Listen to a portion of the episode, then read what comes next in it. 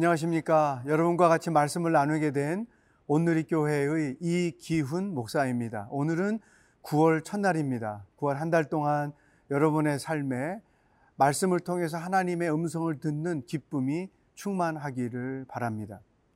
우리가 사회에서 살면서 보면 늘 시비를 거는 사람이 있고 또 시비를 당하는 사람이 있습니다.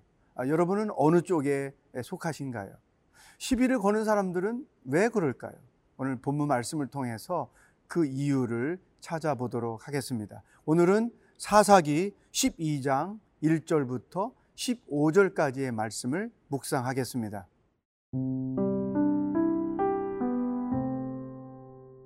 사사기 12장 1절에서 15절 말씀입니다. 에브라임 사람들이 모여 북쪽으로 가서 입다에게 이르되 내가 암몬 자손과 싸우러 건너갈 때에 어찌하여 우리를 불러 너와 함께 가게 하지 아니하였느냐?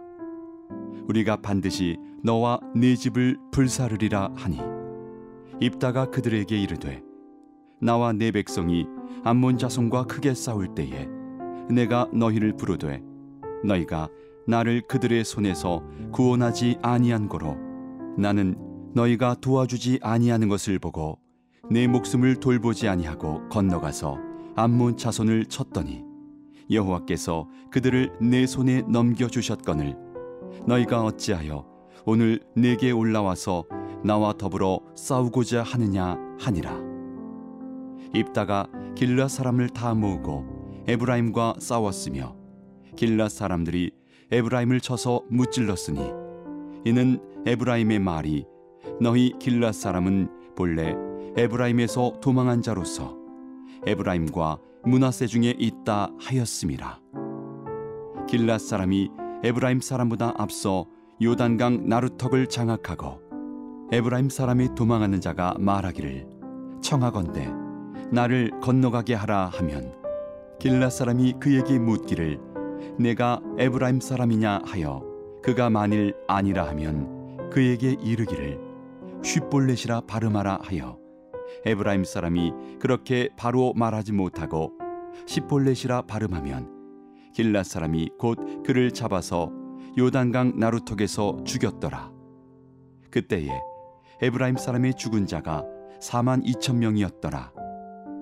입다가 이스라엘의 사사가 된 지 6년이라. 길랏 사람 입다가 죽음에 길랏에 있는 그의 성읍에 장사되었더라.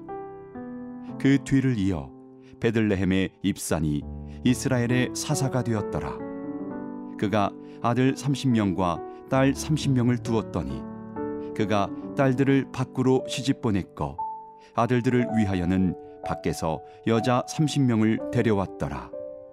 그가 이스라엘의 사사가 된 지 7년이라. 입산이 죽음에 베들레헴에 장사되었더라. 그 뒤를 이어 스불론 사람 엘론이 이스라엘의 사사가 되어 10년 동안 이스라엘을 다스렸더라. 스불론 사람 엘론이 죽으매 스불론 땅 아얄론에 장사되었더라.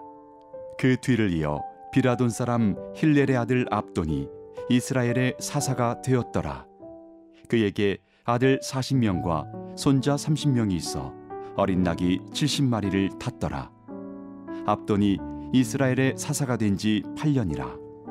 비라돈 사람 힐렐의 아들 압돈이 죽으매 에브라임 땅 아말렉 사람의 산지 비라돈에 장사되었더라. 오늘 본문은 입다가 암몬과의 전쟁에서 승리하고 돌아온 이후에 어떤 일이 벌어졌는지를 기록하고 있습니다. 1절 말씀 에브라임 사람들이 모여 북쪽으로 가서 입다에게 이르되 네가 암몬 자손과 싸우러 건너갈 때에 어찌하여 우리를 불러 너와 함께 가게 하지 아니하였느냐? 우리가 반드시 너와 내 집을 불사르리라 하니. 자 입다가 지금 큰 전쟁을 어, 승리를 거두고 돌아왔더니 에브라임 지파 사람들이 와서 왜 전쟁하러 갈 때 우리를 데려가지 않았느냐? 어, 그러면서 어, 너와 내 집을 불사르겠다. 일종의 협박 시비 혹은 전쟁을 선포한 것이죠. 에브라임 지파가 왜 이런 행동을 취했을까요? 우리는 그 이유를 아는 것이 중요하겠죠. 이 교만의 결과로 이와 같은 시비를 걸었다는 것이죠. 그 교만을 어떻게 우리는 알 수 있는가? 일단 에브라임 지파가 입다를 무시한 것입니다. 이스라엘의 사사로서의 지위를 인정하지 않고 있는 모습을 발견할 수 있습니다. 두 번째는 입다의 세력이 강건해지는 것에 대한 견제하고자 하는 마음이 있었기 때문에 이와 같은 시비를 거는 것이죠. 그리고 세 번째, 교만을 어떻게 우리가 발견할 수 있는가? 입다가 이룬 승리, 성공을 축하해 주지 못하고 도리어 시비를 거는 그의 태도에서 에브라임 지파의 교만함을 우리가 발견할 수 있습니다. 아, 결국 이제 이 에브라임 지파가 아, 입다와 싸우게 되고 결국 4만 2천 명이라고 하는 에브라임 지파의 사람들이 죽임을 당하는 엄청난 결과가 본문에 기록되어 있습니다. 여기에서 우리가 얻는 하나님의 음성은 뭘까요? 교만에 대한 하나님의 생각이 무엇인지를 아는 것이 필요합니다. 잠언 16장 18절에 보면 교만은 패망의 선봉이요 거만한 마음은 넘어짐의 앞잡이이다. 또 야고보 4장 6절에도 하나님은 교만한 자를 물리치시고 겸손한 자에게 은혜를 주신다 기록되어 있습니다. 교만은 항상 우리들을 몰락으로 인도한다는 사실을 기억할 필요가 있습니다. 여기에서 한 가지 에브라임의 기질을 발견하게 됩니다. 축하해주고 격려해주고 축복해주지 못하고 오히려 비알량거리거나 시비거리로 삼는 태도를 에브라임 기질이라고 제가 그렇게 명명했습니다. 그것은 교만한 태도인 것입니다. 진짜 겸손한 사람들은 축하해주고 격려해주고 함께 기뻐해주는 태도를 갖습니다.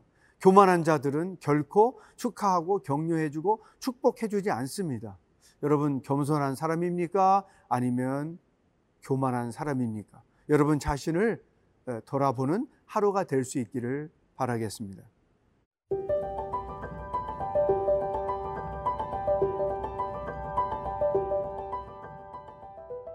에브라임 기질이란 무엇인가? 남의 성공, 승리를 축하해 주지 못하고 축복해 주지 못하고 함께 기뻐해 주지 않고 그 대신에 시비를 거는 이런 태도를 의미했죠. 사사들 중에 입산, 엘론, 압돈, 아홉 번째, 열 번째, 열한 번째의 사사들에 대한 이야기가 간단 간단하게 기록되어 있습니다. 그리고 나서 이제 삼손 이야기로 전개가 되죠. 그렇다면 이 세 사람의 사사들의 이야기가 왜 이렇게 단순하게 기록되어 있을까요? 이 말씀의 소리는 두 가지를 묵상할 수 있습니다. 첫 번째는 그들의 삶이 지극히 평범했다는 것입니다. 사사로 세움을 받았고, 어, 그리고 그들의 자녀들이 많았고, 어, 그들이 부하게 살았다. 이런 단순한 내용들로 그들의 삶을 평가하고 있다는 것이죠. 여러분, 이 평범한 것의 가치, 우리는 어, 이것들을 잃어버리며 살고 있습니다. 뭔가 뛰어나야, 뭔가 능력이 있어야 그것이 소중하다. 그래서 그것들을 무지개를 쫓아가듯 쫓아가려는 사람들이 너무나 많죠. 그러다 보니까 평범한 것의 가치, 평범한 것의 소중함, 평범한 일상의 의미를 잃어버리고 사는 경우가 굉장히 많습니다.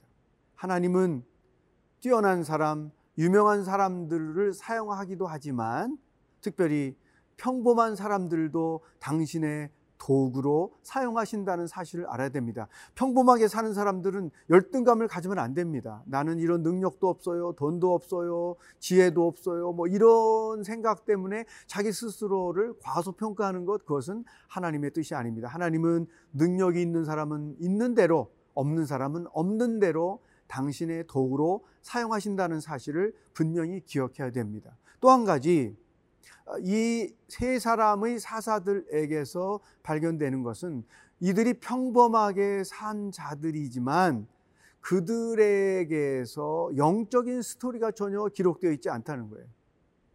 그냥 부를 상징하는 자녀들을 많이 낳았고 그리고 하나님이 허락하신 넉넉함을 가지고 살았을 뿐이지 그들의 삶에 영적인 스토리가 하나도 기록되어 있지 않다는 것이죠. 아마 이 사사기를 기록한 저자가 일부러 그들의 이야기를 커트하지는 않았을 거예요. 있는 그대로 기록했을 것인데 그들에게는 이런 영적인 이야기가 없었다는 것을 사실 그대로 표현했겠죠. 여러분, 평범하게 사는 것 소중합니다. 그렇지만 거기서 멈춰서는 안 되죠. 평범하게 살지만 그 삶의 내용에는 영적인 스토리들이 기록되어 있어야 한다는 거예요. 하나님과 친밀한 교제 안에서 사는 모습, 하나님이 허락하시는 평안을 누리며 사는 모습, 하나님의 뜻을 알고 그 뜻을 행하며 사는 모습, 하나님의 사명이 무엇인지 알고 그 사명을 감당하기 위하여 살아가는 모습, 이런 영적인 이야기들이 우리들의 삶의 중심이 되어야 하지 그냥 평범하게 사는 것 그것만이 우리들의 이야기가 되어서는 절대로 안 된다는 것이죠. 여러분, 여러분의 삶은 평범합니까? 아니면 뛰어납니까? 여러분의 삶에는 영적인 스토리가 있습니까? 아니면 사는 이야기만 담겨 있습니까? 아, 여러분의 삶의 내용을 돌아보는 하루가 될 수 있기를 주의 이름으로 축복합니다.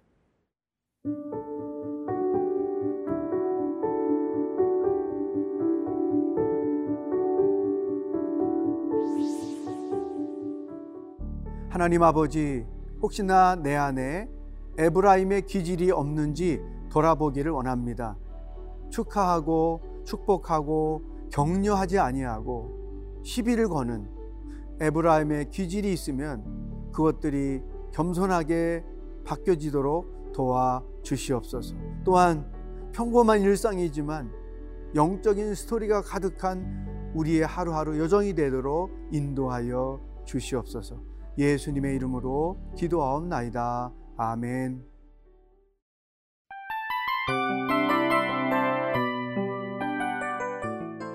이 프로그램은 청취자 여러분의 소중한 후원으로 제작됩니다.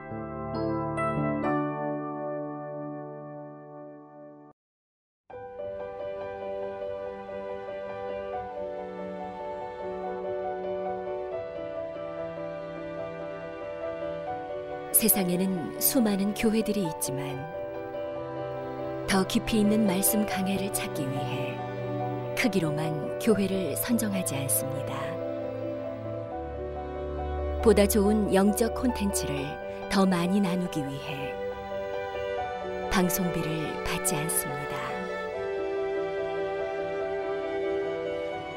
1년 365일 복음만 전하고 싶어서 우리는 광고를 하지 않습니다. 온누리의 복음을 땅끝까지 CGN TV와 함께 땅끝 성교사가 되주세요